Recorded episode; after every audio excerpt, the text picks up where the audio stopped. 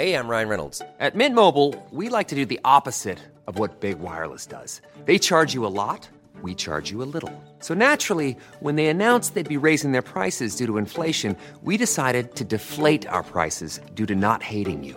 That's right. We're cutting the price of Mint Unlimited from $30 a month to just $15 a month.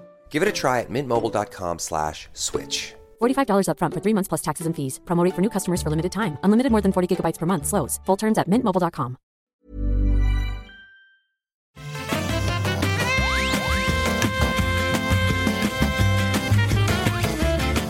Bonjour à tous et bienvenue sur le rendez-vous jeu, l'émission où on vous résume toute l'actu du jeu vidéo. On parle de PC, de console, de mobile, parce qu'il y a des choses hyper intéressantes qui se passent sur mobile également. Nous sommes en mars 2021. C'est l'épisode numéro 179. Rendez-vous compte, il y a eu 178 épisodes jusqu'ici déjà, comme le temps passe.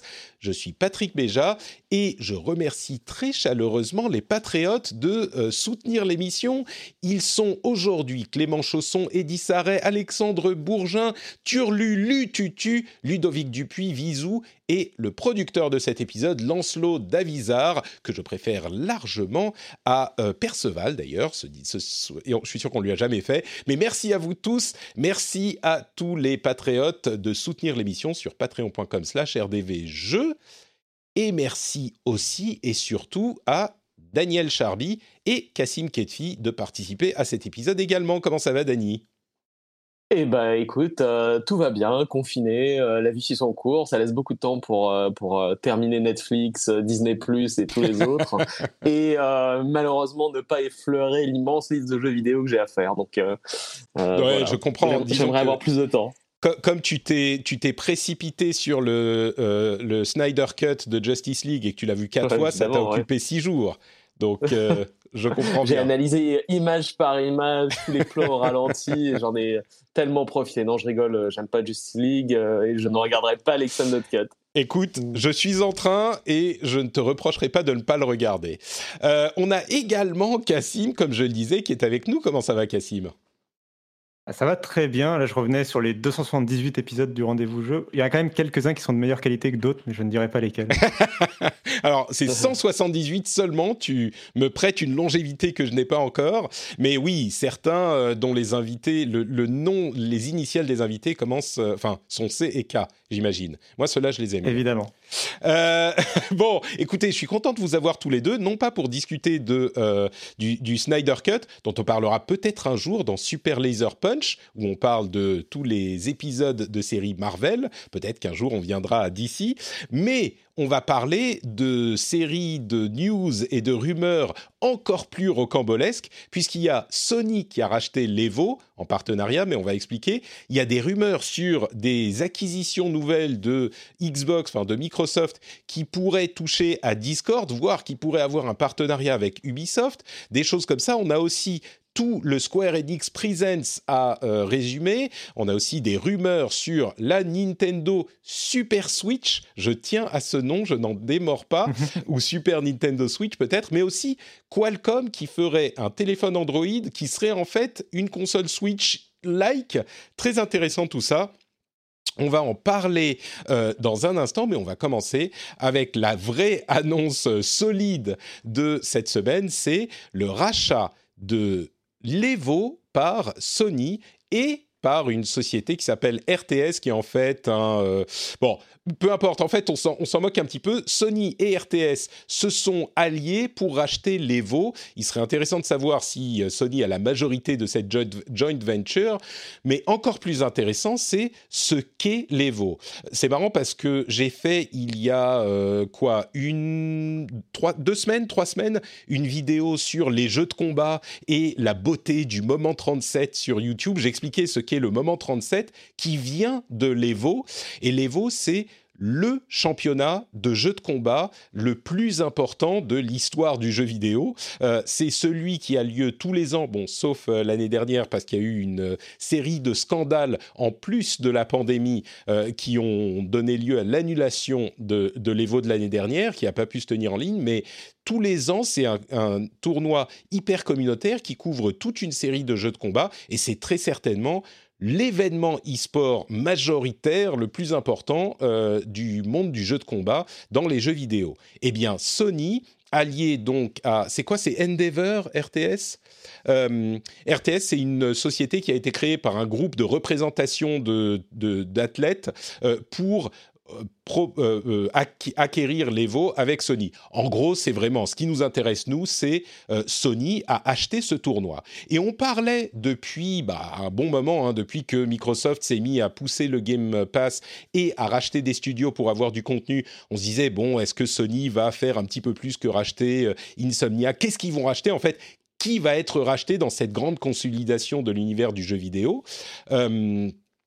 et on, se, regardait évidemment du côté des studios, et eh ben Sony nous a un peu surpris en faisant l'acquisition d'un tournoi euh, de jeux vidéo.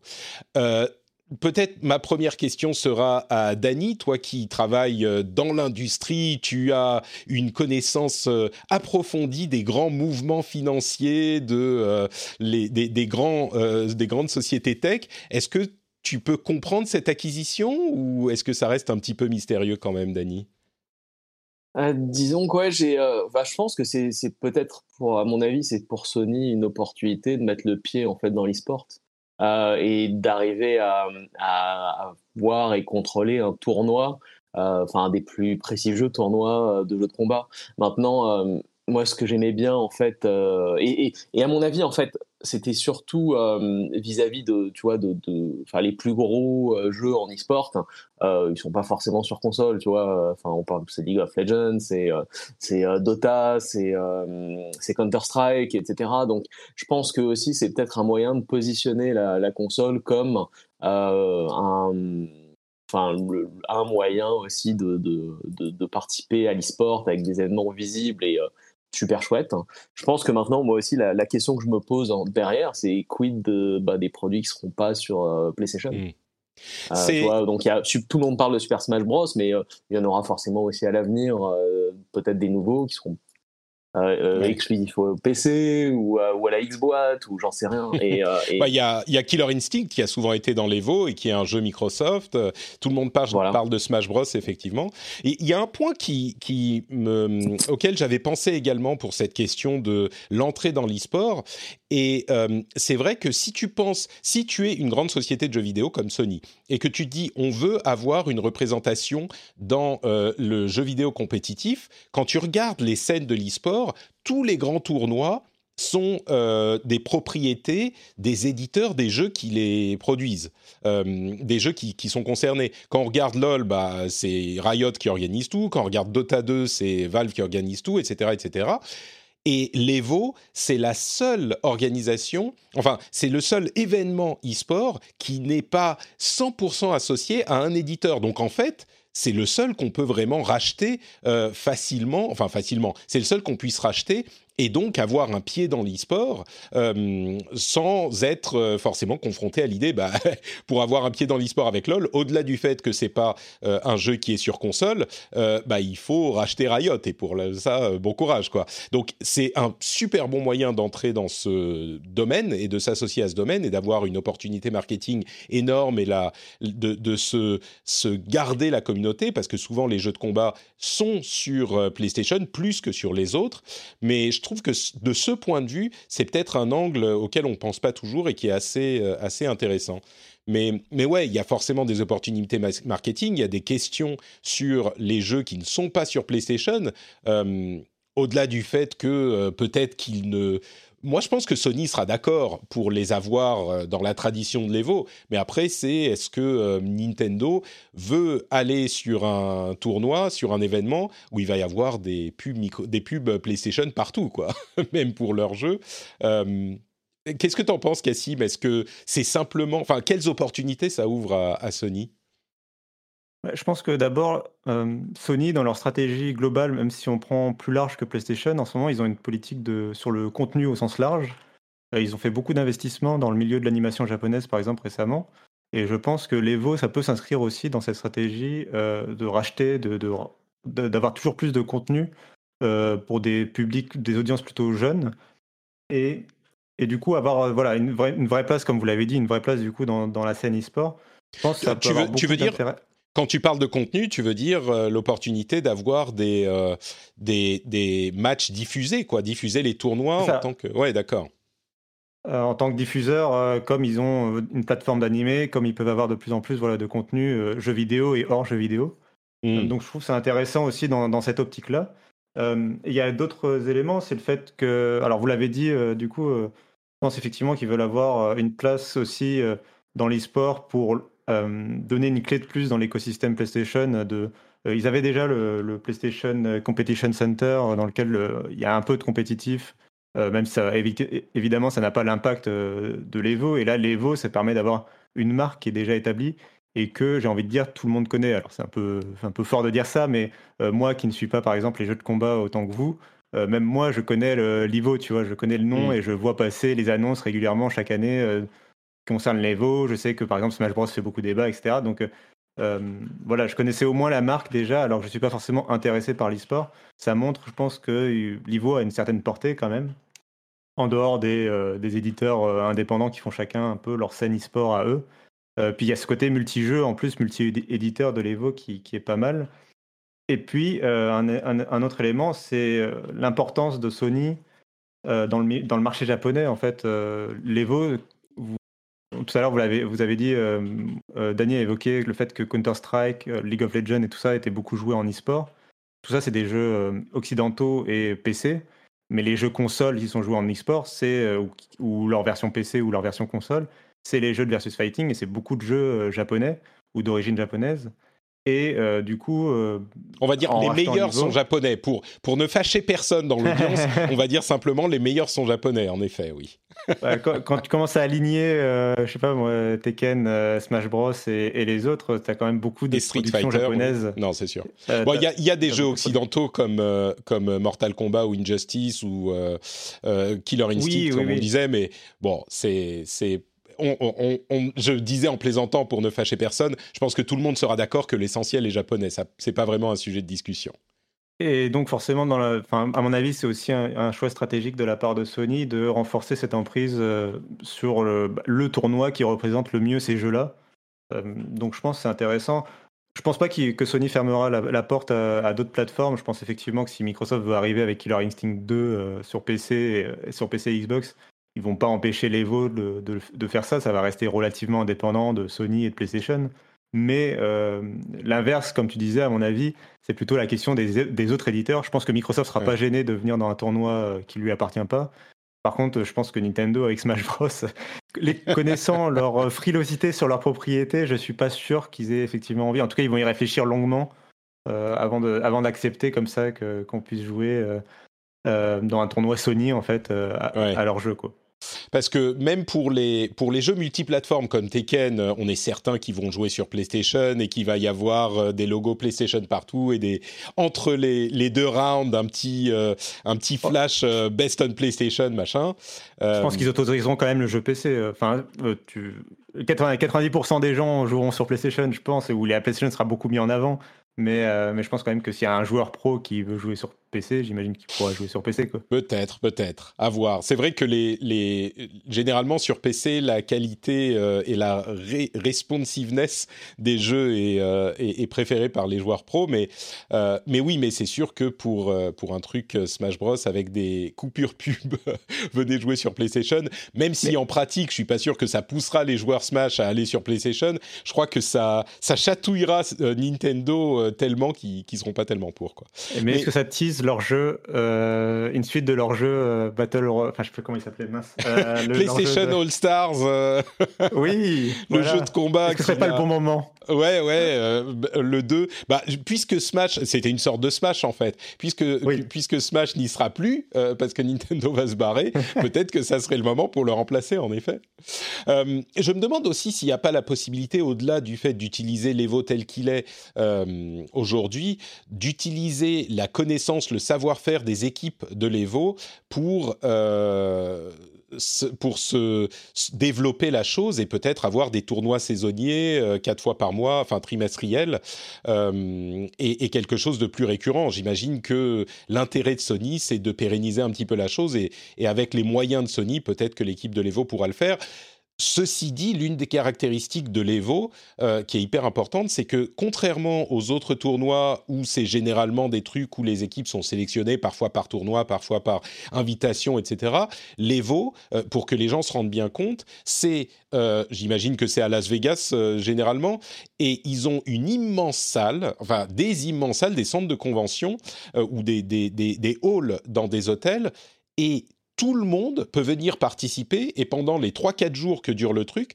tout le monde fait passer ses, enfin passe ses, étapes et tout le monde vient participer. N'importe qui peut s'inscrire et donc quelqu'un qui n'a jamais été sur la scène euh, des tournois, si cette personne joue vraiment très très bien et sort de nulle part, cette personne peut se qualifier et participer au tournoi euh, et aller arriver en finale ou Dieu sait quoi. Et il y a des milliers. C'est des Open en fait. Hein. C'est des, oui, c'est ça, c'est des Open, mais c'est très rare dans les dans l'e-sport parce que mhm. c'est tellement compliqué à organiser. Et c'est des, des, Open dont tous les matchs se jouent pendant l'Open lui-même. Donc euh, c'est hyper communautaire l'Evo. Et euh, alors il y a eu des, des, problèmes qui ont touché le, le monde de de, de, de l'e-sport, enfin des Jeux de combat l'année dernière, comme on disait, des questions euh, assez euh, lamentables de sexisme, de harcèlement, etc. Et ils en parlent dans les annonces que j'ai trouvées assez bien, et, ils expriment à quel point ils essayent de, corriger ces problèmes, enfin de, casser avec cette image, ce qui est évidemment nécessaire. Mais, euh, mais au-delà de ça, la communauté des jeux de combat est quand même l'un des atouts, l'une des caractéristiques de l'Evo, et je pensais que c'était important de le de le noter. Euh, bon, bah écoutez, on verra comment ça évolue. Moi, ça me paraît être une, bonne, euh, un bon développement, cette histoire de rachat. Mais maintenant, on va passer aux autres euh, grosses rumeurs. Enfin, là, c'est vraiment des rumeurs. C'est du côté de Microsoft, on a des rumeurs selon lesquelles ils seraient en train de discuter avec Discord pour faire un rachat qui, dont le montant serait d'environ 10 milliards de dollars. Alors, si on, pensait, que 7 milliards, c'était beaucoup pour Bethesda, bah là, on est à 10 potentiellement pour racheter Discord, ce qui est un petit peu plus... Bah, là encore, c'est des rachats, on en attendait. Là, on est un petit peu... Euh, comment dire c'est plus, euh, on se gratte la tête, quoi. Quelle est la raison pour laquelle Microsoft voudrait, quel serait l'intérêt pour Microsoft? Alors, j'ai quelques petites idées, mais je vais poser la question à Cassim encore une fois, qui est un spécialiste Microsoft. Dis-nous tout, pourquoi est-ce que Microsoft serait intéressé par un, rachat de Discord? Euh, oui, il y, a plusieurs raisons pour lesquelles il pourrait être intéressé. Euh, la première à laquelle je, que je veux mentionner, à laquelle je pense pas beaucoup de monde pense justement, euh, c'est Azure. En fait, Microsoft, ils sont euh, en ce moment dans vraiment une recherche d'entreprises euh, aussi, de, faire des acquisitions d'entreprises qui peuvent apporter une grosse infrastructure de clients, enfin beaucoup de clients pour Azure. ils avaient beaucoup voulu racheter, enfin ils avaient tenté de racheter Pinterest il y a quelques mois pour pas mal de, je crois que la rumeur c'était 50 milliards de dollars, un truc comme ça, bref, une somme énorme. là, ils, c'est plus, c'est déjà plus léger, mais euh, enfin voilà, ramener Discord et ses centaines de millions d'utilisateurs sur Azure, ce serait euh, une énorme extension de pour Azure, pour leur euh, pour leur cloud. Et ils sont en ce moment, ils sont vraiment dans une recherche d'acquisition comme ça. Donc c'est c'est pas tant, j'ai l'impression que c'est pas tant une acquisition qui intéresserait Xbox qu'une acquisition qui intéresserait Microsoft au sens large. Mmh.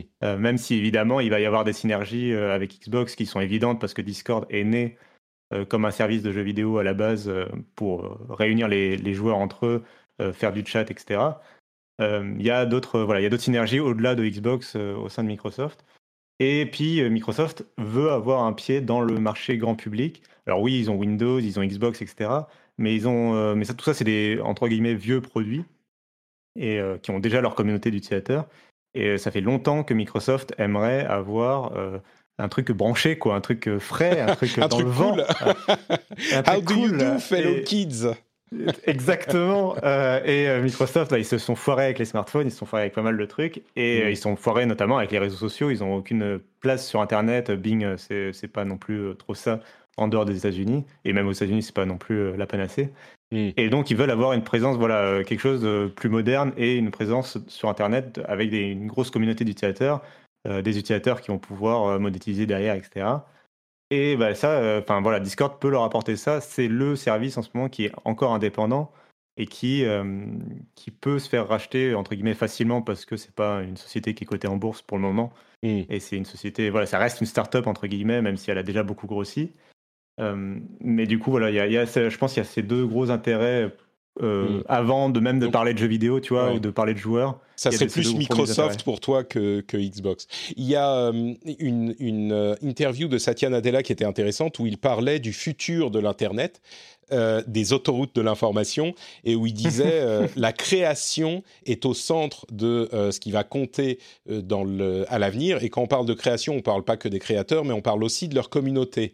Et du coup, avoir un pied là-dedans aussi, c'est peut-être, enfin, ça semble être très cohérent avec cette idée d'un, d'un rachat de Discord, puisque oui, vas-y.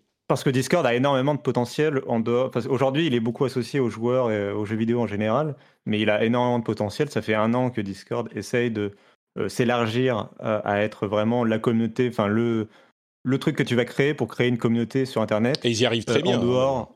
Et, ils y arrivent plutôt bien. Enfin, du coup, par exemple, tu as un Discord, même si on parle de jeux vidéo dessus, euh, c'est pas forcément. Tu vois, il est plutôt centré autour de toi et de ton activité. Il y en a plein. Maintenant, il y a, tous les jeux. Alors, dans le jeu vidéo, tous les éditeurs quasiment, ou tous les jeux vidéo ont souvent un Discord officiel pour réunir. Là, il y a eu récemment mais, mais même plus loin, tous les YouTubers, tous les Twitchers, tous les, tout ce qui a trait à tout, un Discord, c'est l'endroit où effectivement. Dès que tu as une communauté, euh, dès que as une communauté, tu crées ton serveur Discord, c'est le mm. truc où les gens peuvent venir facilement depuis n'importe quel appareil et euh, communiquer et chatter entre eux. Et du coup, ta communauté se, euh, se renforce, enfin, interagit plutôt entre elles, plus entre elles, et du coup, gagne voilà, en, solidité en fait dans le long terme, je pense. Mm. Donc tout ça, c'est très intéressant et du coup, ça ouvre des grosses perspectives. Et je pense que enfin, les gens ont été impressionnés par le prix estimé là, de 10 milliards, mais je trouve que en fait, c'est presque pas très cher en fait, euh, compte tenu euh, de la place de Discord, euh, de son potentiel, du nombre d'utilisateurs et de la somme qui ont été mis pour des rachats d'autres réseaux sociaux avant, d'autres services sociaux avant, avant, avant Discord. Quoi. Mais du coup, euh, bon, c'est très bien tout ça, mais si on parle de jeux vidéo, est-ce que c'est juste pour mettre une grosse bannière Xbox sur euh, les, serveurs Discord ou euh, peut-être que Dany, tu as une idée, une idée de génie là-dessus, mais bah, en, fait, moi, j'ai, enfin, déjà, j'ai tendance à être assez d'accord avec Cassim, et je pense que la, à mon avis, la perspective de Microsoft là-dessus, c'est premièrement une acquisition d'un grand nombre de clients, et je vois aussi ça comme une opportunité pour euh, l'intégration de Discord dans son business commercial, euh, c'est-à-dire aussi, euh, tu vois, les synergies qu'il peut y avoir avec Teams ou euh, et, et, développer en fait cette, euh, cette, euh, cet aspect de leur business pour qu'ils deviennent bah, enfin, tu vois, une, une, acquisition en termes de part de marché et, de, et vraiment arriver à dire voilà, on est les premiers au monde, que ce soit pour les services pour les particuliers ou pour les entreprises, par le biais de nos services bah, mmh. type justement Discord, Teams, etc. Vous, vous me déprimez un peu tous là, en fait, ça n'a rien à voir avec le jeu vidéo, cette acquisition, c'est ça? Bah, bah, alors, ça c'est c'est pas c'est petit en fait euh, le, business jeu vidéo pour pour Microsoft. Donc oui, mm. il y a de la valeur là-dessus, mais il faut pas oublier que le gros du business chez Microsoft vient pas du tout du jeu vidéo. Mm. Et donc euh, tu vois une 10 milliards de dollars euh, pour pour un, un outil de communication pour les joueurs, je pense que ça va bien au-delà à mon avis. Mais c'est là aussi où du coup, enfin forcément, enfin donc la rumeur est arrivée en deux temps. D'abord, on, a compris que Discord avait eu des intentions, enfin des propositions de rachat puis on a appris que Microsoft, a priori, était l'un d'entre eux. Euh, mais pour moi, c'est là où Microsoft, enfin tout le monde a immédiatement pensé à Microsoft euh, quand, quand, il y a eu la première rumeur qui est arrivée, parce que Microsoft a l'habitude de racheter là récemment des trucs dans le jeu vidéo, mais aussi parce que justement ça a du sens pour toutes les activités de Microsoft, en fait, que ce soit euh, par rapport à Teams, comme vient de le dire Danny, que ce soit dans le jeu vidéo pour renforcer Xbox. c'est pour ça que ça a tellement de sens à plein d'aspects de Microsoft que du mm. coup, c'est un rachat. Enfin, pour moi, si la rachat ne se fait pas, c'est pas que Microsoft ne le voulait pas, c'est que Discord n'a pas voulu se faire racheter et a préféré rester indépendant, par exemple. Euh, enfin, le, le, frein viendrait plutôt de Discord, quoi, clairement. Il y a peut-être un petit truc qui pourrait euh, se connecter, c'est le fait d'avoir Discord Nitro inclus dans le Game Pass, peut-être un truc comme ça. Et puis peut-être que ça peut aussi être un outil euh, pour faire connaître, euh, enfin une, une, intégration de Discord au Xbox Live par exemple, ou enfin au Xbox Network. Maintenant, il faut dire Xbox Network, attention. Hein. Mais euh, intégration de Discord dans euh, l'infrastructure Xbox, par exemple, ça pourrait être cool, même, même sur la console, euh, de manière à pouvoir euh, importer ces... Alors, au niveau de l'interface, c'est peut-être compliqué, mais de manière à pouvoir importer ces communautés, les avoir directement en chat sans avoir besoin de créer des, des trucs de chat supplémentaires, ça pourrait être intéressant. Mais oui, c'est peut-être pas la raison principale d'un achat, quoi. Bah moi, ça fait, moi, moi, j'étais presque surpris quand il y a eu, il y a déjà eu des offres partenariats entre Discord Nitro et, le Game Pass, et j'ai toujours été surpris du fait que Microsoft, enfin, je comprends pourquoi ils font un peu chasse gardée par rapport à Xbox Live, mais j'ai toujours été surpris qu'il n'y ait pas d'application Discord euh, sur Xbox. Enfin, des trois fabricants, je trouve que c'est Microsoft qui aurait été le plus à même, à mon avis, de proposer cette connexion-là avec Discord, justement, mmh. parce que c'est le fabricant parmi les trois qui veut une approche multiplateforme, multi-écosystème, euh, avec Windows, Xbox, le smartphone, etc. Euh, donc, euh, Discord, ça a beaucoup de sens. Ça, il pourrait faire une, une, interface simplifiée qui soit euh, essentiellement le chat ou peut-être les DM ou je sais pas un truc facile sur Xbox mhm. qui, qui, faciliterait les choses. Euh, puisqu'on parle du, Game Pass, euh, passons à cette rumeur qui est peut-être un petit peu plus rumeureuse encore. Euh, c'est la, possible, le, possible, la possible intégration d'une version d'Ubisoft Plus dans le Game Pass. Alors on en entend parler depuis un moment, depuis que EA Plus, EA Pro, EA Play, a été intégré dans, dans, le Game Pass. quand on en discutait sur Twitter, Cassim, tu me rappelais judicieusement que EA Play non seulement c'est pas EA Pro, donc c'est pas tous les jeux euh, qui sont dans le catalogue EA, contrairement à Ubisoft Plus qui inclut tous les jeux, mais en plus il n'est pas dit que EA Play restera pendant euh, jusqu'à la fin des temps. Moi j'imagine que c'est quand même un deal de plusieurs années, mini mini minimum de trois ans et, et, j'imagine plus. Euh, mais Ubisoft, ça semble plus compliqué.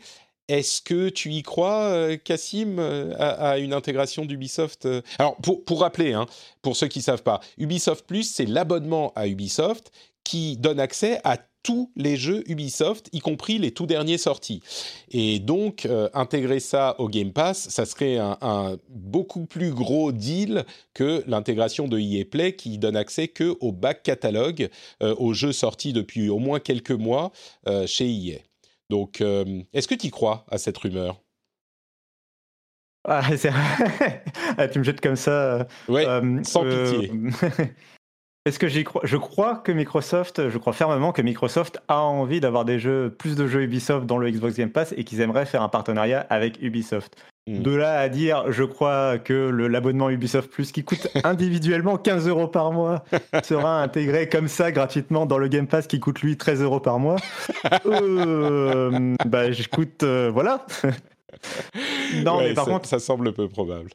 Non, mais la rumeur, elle est intéressante quand même à analyser parce que, oui, voilà, il y a, y, a y a, pas mal de choses qui, qui, qui, ont du sens par rapport à la stratégie de, de Xbox et du Game Pass clairement, Microsoft veut avoir des catalogues euh, plus forts d'éditeurs tiers. Ils veulent pas que leurs jeux à eux euh, dans le Game Pass. Ils ont déjà intégré EA Play. Alors moi, ce que je disais sur Twitter, c'est aussi que je euh, j'étais pas forcément très favorable au fait que EA Play soit intégré gratuitement, puisque justement, j'aurais Parce que t'aimes pas avoir les trucs gratuits, toi.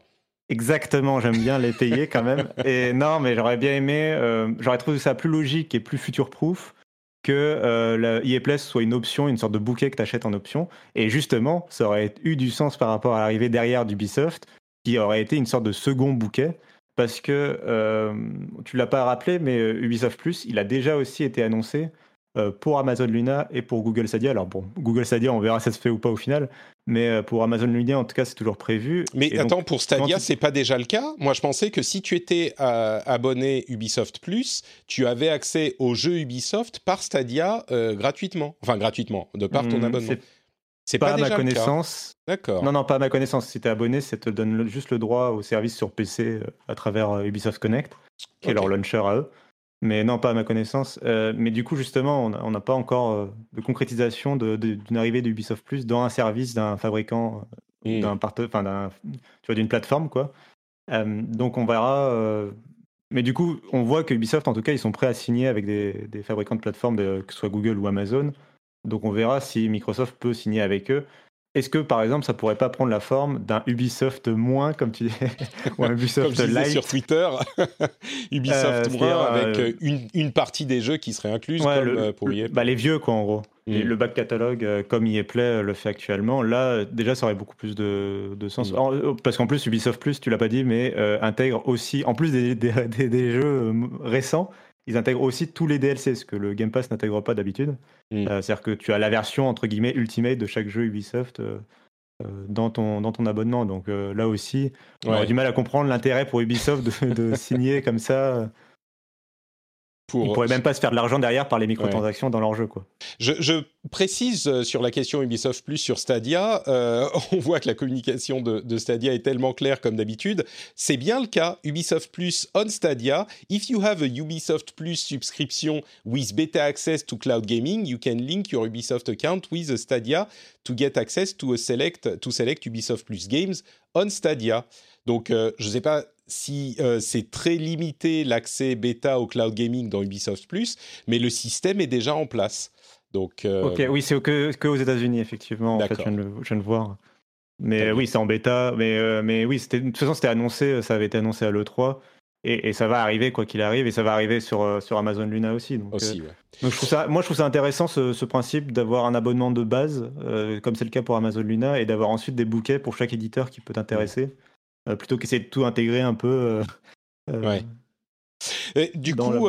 Dany, parmi ces, ces nombreuses solutions qu'on proposerait pour intégrer Ubisoft à, à Game- au Game Pass, euh, l'augmentation du prix du Game Pass, est-ce qu'elle va arriver à un moment peut-être? Est-ce que un Ubisoft moins avec moins de jeux que ce qu'on a sur Ubisoft Plus, ça serait plus crédible?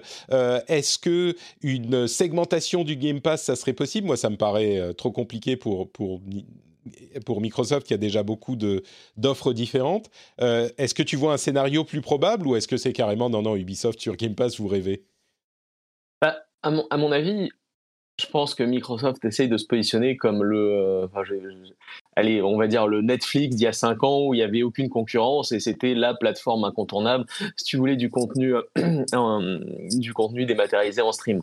Et euh, bon, maintenant c'est plus forcément le cas, mais je pense que c'est peut-être un moyen aussi pour Microsoft donc de se positionner et d'élargir son portefeuille euh, de jeux disponibles et pouvoir dire regardez, il y a tout sur le Game Pass. Et ensuite, je pense qu'effectivement, ça va venir soit en parallèle euh, cet élargissement avec des augmentations de, de prix de l'abonnement, ou alors peut-être effectivement des, des types de bouquets, un peu comme il y a sur Netflix, tu vois, tu as le compte à, euh, avec deux, enfin, tu as l'abonnement avec deux comptes, trois comptes en Full HD, ou quatre comptes en Oui, Ultra HD, machin, etc. Moi je, Je te demande de tout te mouiller. plausible. Moi je te demande de te mouiller. Lequel Ah est-ce ouais, qui ouais, serait le plus euh, le plus crédible? C'est ça la question. Alors, ouais, il faut voir s'ils y arrivent, mais je pense que si- ils vont essayer de toute façon d'ajouter un maximum de gros éditeurs, donc EA, Ubisoft, etc. Je pense qu'ils vont passer sur la formule soit bouquet, soit l'abonnement euh, moins, plus euh, et ultra Hmm. avec euh, avec tout. Et, et ouais, c'est, ce sera un super, une super opportunité pour tous les joueurs aussi, parce que, enfin ouais, j'y crois. Et je pense que le futur pour Xbox, à mon avis, c'est plus en tant que plateforme de contenu, plus qu'en tant que, euh, euh, que développeur de hardware. euh, Hmm.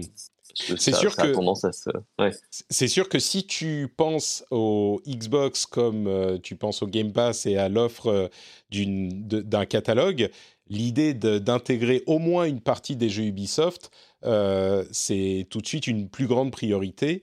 Maintenant, comment gérer ça au niveau du branding Ça serait compliqué pour parce que Ubisoft Plus existe déjà. Est-ce que tu dis euh, une sélection de jeux Ubisoft comme ils le font sur Stadia pour dire ceux qui sont sur Stadia? Est-ce que tu dis euh, tu crées un- une nouvelle marque ou un nouveau branding? Je sais pas, mais bon. Je sais pas, voir. mais tu vois, tu, c'est, c'est, c'est facile de dire voilà, bah, les jeux qui sont sortis avant, euh, allez, euh, Ouais, les jeux qui ont un an, 2019, quoi. euh, sont inclus dans le Game Pass normal. Et pour les jeux plus plus, euh, et bah écoutez, prenez le Game Pass Ultra pour euh, seulement 99 euros par semaine. Peut-être que peut-être que ça pourrait être euh, un deal avec euh, Microsoft qui amènerait Ubisoft Plus sur euh, le, la Xbox. Et Mhm. d'un autre côté, Ubisoft euh, file quelques jeux à, à Microsoft, les jeux qui ont plus de deux ans à Microsoft et les inclut dans le Game Pass. Peut-être. Bon, à Ouais, voir. moi, moi, j'aurais tendance à voir comme ça, et je pense que c'est aussi un bon moyen pour augmenter la, la portée euh, des jeux Ubisoft bah, sur, euh, pas, uniquement sur les consoles, mais aussi sur PC. Mm. Et, et, arriver à dire, regardez, il y a une offre crédible sur PC, le marché du PC est en train de grandir, et, et, à terme, bah, de toute façon, une Xbox, c'est devenu un PC, hein. ni, plus bah, ni moins. Hein. Et clairement, la façon dont Microsoft va vendre le truc à Ubisoft, c'est aussi l'idée derrière que les jeux Ubisoft qui seront dans le Game Pass seront probablement dans le, disponibles en cloud qui arrive sur iOS et, PC là et qui est déjà disponible sur Android.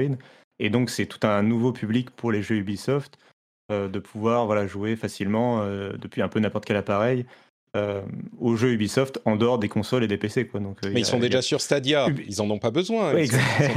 voilà, mais j'allais y venir. Ayant vu le succès limité pour l'instant de Stadia et Luna, peut-être que justement pour Ubisoft, ils voient ça comme une sorte de nouvelle mm. entrée dans le marché du cloud gaming en tout cas, ils seront partout, du coup. Bah, disons euh, que Ubisoft, ils ont l'habitude, ils sont pas farouches. Hein. Euh, quand il y a une opportunité de mettre leur jeu quelque part, ils y vont, que ce soit la Wii U. Enfin, tu vois, quand ils ont, quand ils, ah bah. quand tu vois qu'ils avaient un titre de lancement de la Wii U, euh, tu te rends compte qu'il n'y a rien qui les arrête. quand ah, Ubisoft, ils sont toujours partenaires des nouvelles plateformes, en particulier quand tu leur offres 10, 20 ou 50 millions de dollars pour un portage de jeu. Euh, bon, ça c'est pour d'autres sujets, mais. Oui, on est d'accord. Euh, bon, pour finir sur le Game Pass, euh, les versions de Nier et de Evil Within qui sont sur le Game Pass sont meilleures que les versions de Steam. Je voulais juste le mentionner. Il y a aussi le fait que l'auto HDR arrive sur les jeux PC Microsoft et Game Pass. bon, ça c'est moins important parce que le HDR sur PC c'est pas encore ça, on va dire, mais c'est quand même à noter surtout cette histoire de jeu mieux porté sur, sur euh, l'interface Game Pass, que, enfin sur l'infrastructure Game Pass que sur Steam, c'est intéressant, je trouve. Ils y mettent plus de soins, c'est pas mal. Bon, écoutez, on va faire une toute petite pause pour parler de quoi? De Patreon. Est-ce que vous savez ce qu'est Patreon? Si vous me dites oui, eh bien, je suis fier de vous. Si vous me dites non, pas d'inquiétude, je vais vous expliquer tout de suite. C'est le moyen de soutenir l'émission, de soutenir le rendez-vous jeu. Patreon, c'est un système de euh, d'abonnement euh, complètement optionnel, c'est-à-dire que vous pouvez bien sûr écouter le rendez-vous jeu gratuitement, que ce soit euh, sur Twitch, en podcast, etc. Mais si vous soutenez sur Patreon, eh ben vous avez deux choses. D'une part, le plaisir immense de soutenir un contenu qui vous paraît euh, qualitatif et de soutenir un créateur directement, euh, de me permettre moi de payer euh, mon loyer et ma, mes pattes, c'est hyper apprécié. Et en plus de ça, vous avez des bonus comme des épisodes qui sont entièrement sans pub. Il y a même cette petite partie au milieu, cette promo de Patreon au milieu qui est supprimée. vous avez aussi des timecodes pour passer d'un sujet à l'autre s'il y a des sujets qui vous intéressent pas. Vous avez l'accès aux after-shows qu'on enregistre euh, après les émissions qui sont dans le podcast, c'est des petits moments communautaires. Vous avez plein de petites choses super cool euh, si vous suivez, si vous si vous soutenez euh, l'émission sur Patreon. C'est sur patreon.com/slash rdvjeux. Et disons que si vous appréciez, si vous avez commencé, si c'est le premier ou deuxième épisode que vous écoutez, bon, évidemment, euh, je pense que vous n'avez pas assez de, de, de la confiance dans l'émission pour la soutenir, c'est normal. Mais si ça fait quelques mois que vous écoutez l'émission, euh, j'aimerais vous encourager à vous poser la question, à vous dire, euh, écoute, c'est une émission qui me plaît, je la, ça me fait plaisir quand elle arrive dans mon app de podcast. Je sais que je vais passer un bon moment, que ça va faciliter mes transports, que je vais moins m'emmerder en faisant le ménage. Et eh ben peut-être que euh, vous pourriez soutenir l'émission financièrement et l'aider à se faire. C'est sur patreon.com slash rdvjeux. Vous faites simplement le choix de la somme que vous allez attribuer à chaque épisode et puis vous êtes euh, débité en fin de, de, mois euh, tout simplement. C'est un système hyper euh, facile, hyper, comment dire, éprouvé. ça fait des années qu'il existe et ça fait des années que je vis grâce à ce financement. Donc vous pouvez y aller sans aucun souci. C'est disponible sur téléphone mobile. Vous pouvez le faire tout de suite en écoutant même ou euh, quand vous rentrez chez vous et que vous mettez les clés dans le bol et que ça fait cling et vous dites ah oui, faut que je check Patreon. C'est patreon.com/slash rdvjeux et le lien est dans le note de l'émission. Un grand merci à tous ceux et toutes celles qui soutiennent déjà l'émission. Hi, this is Bachelor Clues from Game of Roses, of course, and I want to talk about Club Med. Everybody knows Club Med has been the pioneer of the all inclusive resort since 1950, with almost 70 resorts worldwide, ranging from beachside destinations in the Caribbean and Mexico to exotic locations like the Maldives and Morocco, or even the mountain destinations like Japan and the European Alps. Dine on delicious gourmet cuisine, enjoy more than 20 activities, and make memories with your family. For more information, visit clubmed.us or call 1 800 Club Med or your travel advisor. Introducing Wondersuite from Bluehost.com. Website creation is hard, but now with Bluehost, you can answer a few simple questions about your business and get a unique WordPress website or store right away. From there, you can customize your design, colors, and content. And Bluehost automatically helps you get found in search engines like Google and Bing. From step-by-step guidance to suggested plugins, Bluehost makes WordPress wonderful for everyone. Go to bluehost.com/wondersuite. Bon, alors, on va euh, faire une petite pause sur les news et parler des jeux auxquels on joue en ce moment. Je vois que quelqu'un a ajouté dans la liste Crash Bandicoot 4 et Prey. Je me demande si c'est pas. Alors, je, je me demande si c'est pas Cassi- euh, si c'est pas Danny. Crash Bandicoot 4, je sais pas pourquoi. La nostalgie des vieux trucs, euh, ça me fait penser à Danny. Est-ce que je c'est pas si vieux que ça, Crash Bandicoot. Donc non, d'une part, c'est pas moi, même si j'ai joué quand il est sorti sur PlayStation. Et Prey, mais euh, c'est super vieux, Prey. Oui, mais il arrivait dans le Game Pass. Du coup, merde tous les indices étaient là, c'était Cassim. Effectivement, c'était Cassim Mais plus que près. Bon, très très bon goût par contre, hein, mais c'est euh, juste dommage d'attendre le Game Pass pour la sortie de, enfin, pour pour jouer à ces deux excellents jeux à mon avis. Bah, Crash Bandicoot, il est pas dans le Game Pass, mais près, oui. Donc c'est toi, euh, Cassim, qui joue à ces deux jeux-là Euh, oui, exactement. J'ai enfin reçu ma Xbox euh, Series X et j'ai acheté Crash Bandicoot 4 parce qu'en plus il vient de sortir en version euh, next gen. Il était sorti en septembre à la base sur les anciennes consoles et là il vient de sortir en version next gen euh, pour la PS5 et, les nouvelles Xbox. Et oui, je, je- voulais surtout parler de Crash Bandicoot 4 euh, que que, que j'ai adoré. Moi, je suis, alors je suis euh, je suis fan surtout de Crash Bandicoot 3 à la base que j'avais joué, euh, auquel j'ai joué quand j'étais petit sur PlayStation 1. euh, l'épisode de Warped, voilà, le, reste de la série, c'est pas forcément d'une incroyable qualité pour moi, mais j'adore le, le troisième épisode. Et là, j'étais très content de voir les, donc les développeurs du remake, en fait, Toys for Bob, qui ont donc fait le remake de la trilogie, se lancer dans un quatrième épisode, donc un nouveau, complètement un nouvel épisode. Et, euh, et il est vraiment réussi. euh, on a vraiment l'impression d'avoir une suite euh, canonique, enfin aussi de si bonne qualité que le troisième épisode, en tout cas à l'époque, ou d'une manière générale la série de base, qui était développée quand même par Naughty Dogs, Eh rappelons-le. oui, c'est vrai. Avant, c'était un autre univers. Avant, on est loin de The Last of Us. Euh, mais du coup, euh, non, Crash Bandicoot 4, ouais, vraiment, c'est très réussi. Euh, D'abord, euh, la direction artistique et les graphismes sont géniaux et c'est très important en fait dans ce jeu parce que ça permet aux développeurs de créer un univers à la Looney Tunes vraiment cool. Tout le scénario du jeu, tout le tout l'univers tourne un peu autour de cet humour qu'on a très enfantin de les gentils contre les méchants et ils se moquent du fait qu'ils ont déjà vaincu le méchant plusieurs fois. Euh, il y a d'ailleurs une petite référence au fait qu'il y a eu des jeux Activision entre temps qui étaient un peu pourris.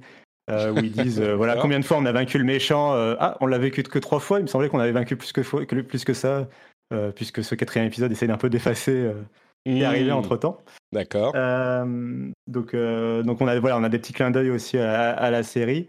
Et puis c'est un jeu qui est vraiment euh, très généreux. Il y a beaucoup de, de niveaux à jouer, euh, beaucoup de choses à faire et beaucoup de rejouabilité aussi, puisque chaque niveau euh, a une version un peu twistée euh, avec une direction artistique complètement différente. Par exemple, il y, a- une version où on est complètement plongé dans le noir et c'est quand on tourbillonne qu'on fait de, de- de la lumière et qu'on voit devant nous, par exemple ou d'autres qui changent juste le style esthétique du niveau et qui, par exemple, font un effet d'estampe euh, japonaise. Donc on, s'amuse voilà, à découvrir des versions alternatives des niveaux qu'on a fait. Et puis le jeu euh, euh, permet pour la première fois de jouer euh, avec d'autres personnages. Alors il y a Coco en, alternative à Crash pour avoir un personnage féminin pour les niveaux classiques, on va dire. Mais on peut aussi jouer vraiment avec d'autres personnages qui changent complètement le gameplay sur certains niveaux. C'est des niveaux spécifiques pour eux, qui sont conçus spécifiquement, spécialement pour eux. Et, ça, ça aussi, c'est très réussi. Alors, on n'a pas toute la diversité qu'avait Warped à l'époque, où on avait des phases de shoot 'em up et ils étaient vraiment partis dans plein de délires. Mais on a quand même, euh, à l'intérieur du jeu de plateforme, cette grosse diversité. Et, et vraiment, c'est moi, c'est un jeu que je recommande chaudement. Enfin, j'ai vraiment, on a passé énormément de bons moments et je trouve le jeu vraiment drôle. Euh, vraiment, enfin rappelant tous les Looney Tunes, les euh, Bibi Coyote un peu dans, euh, dans, dans l'humour et en même temps, voilà, euh, pas mal d'univers différents que tu as traversé avec une, vraiment une très bonne direction artistique. Donc voilà, c'est vraiment très cool. Je suis, je suis curieux, Et- du et coup. j'en- surtout, c'est un. Oh, vas- Vas-y, euh, vas-y. va- vas-y, vas-y, vas-y. Euh, euh, pour moi, c'est surtout aussi une très bonne alternative. Enfin, finalement, tu veux jouer à un jeu de plateforme aujourd'hui, euh, tu vas probablement t'orienter vers Nintendo.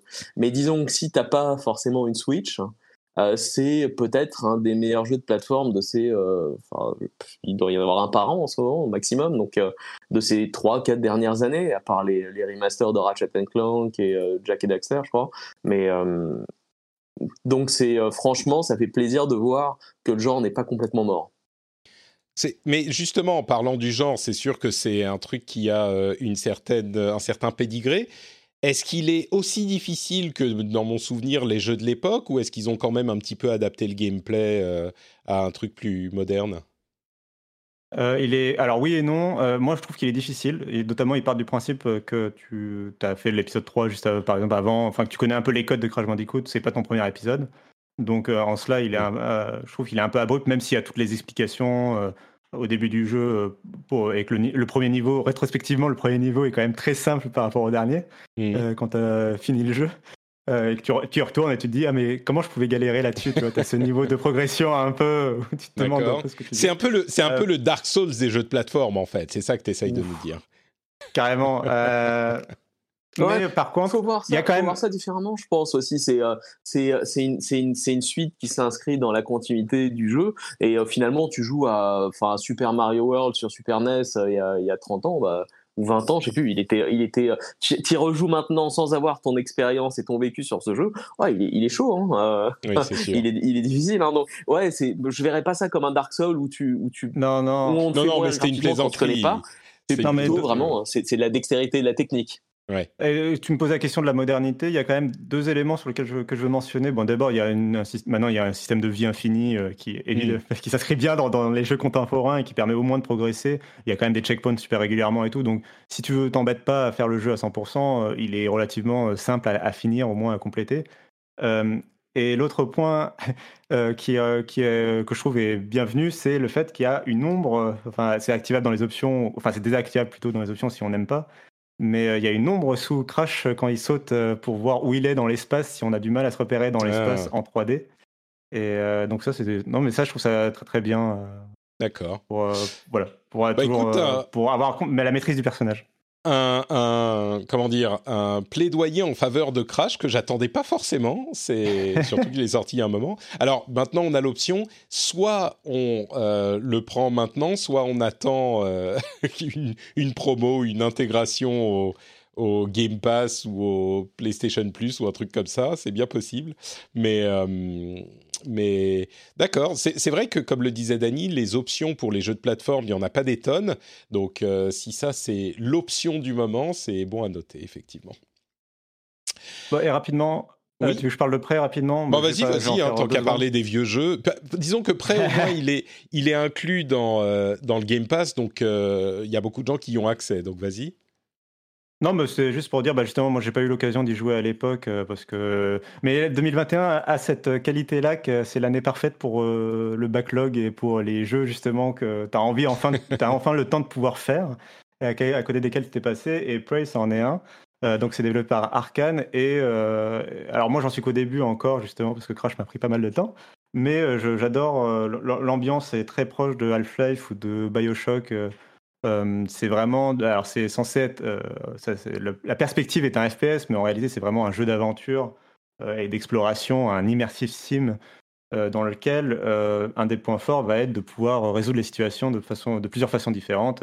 Est-ce que tu vas vouloir hacker la porte pour la passer, ou plutôt essayer de trouver la carte d'accès, ou encore passer par le conduit d'aération qui était un petit peu caché derrière un décor? Voilà, as plusieurs, à chaque fois tu as plusieurs cartes à jouer pour, pour progresser dans l'histoire et pour euh, explorer euh, à ta guise cette sorte de station spatiale un peu abandonnée. Et voilà, j'en suis qu'au début, je vais pas trop, trop m'étendre dessus, mais du coup, je suis bien content de découvrir le jeu maintenant. Et pour l'instant, je m'amuse bien, donc on, verra bien. Mais je suis content du coup aussi pour. Et j'ai l'impression que le jeu, effectivement, tu disais qu'il était arrivé dans le Game Pass, et je pense que du coup, je suis pas le seul à avoir m'être lancé dans le jeu. Et du coup, je suis content pour Arkane, qui a un peu subi des mauvais lancements successifs de jeux, justement parce que c'est des jeux solo un peu particuliers. Euh, et du coup, je suis content que, peut-être qu'il trouve un nouveau public. Euh, enfin, j'espère que du coup, ça va être un vrai succès dans le Game Pass. Euh, et je suis content, voilà, s'il trouve un public. J'ai l'impression que ce genre de jeu d'arcane et que, enfin, les jeux d'arcane en général, à part peut-être Dishonored 1, c'est tous des jeux qui bénéficieraient à être dans le Game Pass et à donner à, de nombreux joueurs l'opportunité de, les tester. Donc, bon, là, on est dans, pile dans ce contexte. Moi, je vais passer rapidement sur. Euh, je voulais jouer à Destiny pour tester la nouvelle Strike, mais hélas, j'ai pas eu le temps. Par contre, j'ai relancé un jeu que tout le monde adore et que je sais vous attendez qu'une chose, c'est que j'en parle encore euh, et que vous, vous, vous aussi vous êtes en train d'y jouer, donc euh, c'est à peine nécessaire d'en dire quelques mots. C'est évidemment Avengers, euh, l'énorme succès de euh, cet automne, euh, auquel j'ai rejoué un petit peu pour finir le DLC précédent et finir le DLC Hawkeye qui vient de sortir il y a quelques jours. Et je peux vous confirmer que ma conclusion est bah, toujours identique à ce qu'elle était à l'époque, c'est-à-dire que c'est quand même un bien gros bordel. comment dire? Si vous vous en souvenez, à l'époque, je, disais que le gameplay était vraiment bon et que tout le reste était euh, dramatique. Et je suis encore dans cette euh, optique, mais c'est encore plus euh, dommage de voir à quel point c'est un gâchis parce que le gameplay qui est, super sympa est, tellement pas mis en valeur que c'est même plus c'est pas mis en valeur, c'est que ça devient bon. Enfin bref, on va pas refaire des heures sur Avengers. C'est toujours la même chose. J'ai fait les segments histoire qui sont gratuits, hein, ceci dit, donc vous pouvez les, les faire euh, sans problème avec euh, Kate Bishop et, Hawkeye et Clint Barton. Euh, et y a, ils ont annoncé qu'il y a Black Panther qui arrive, etc.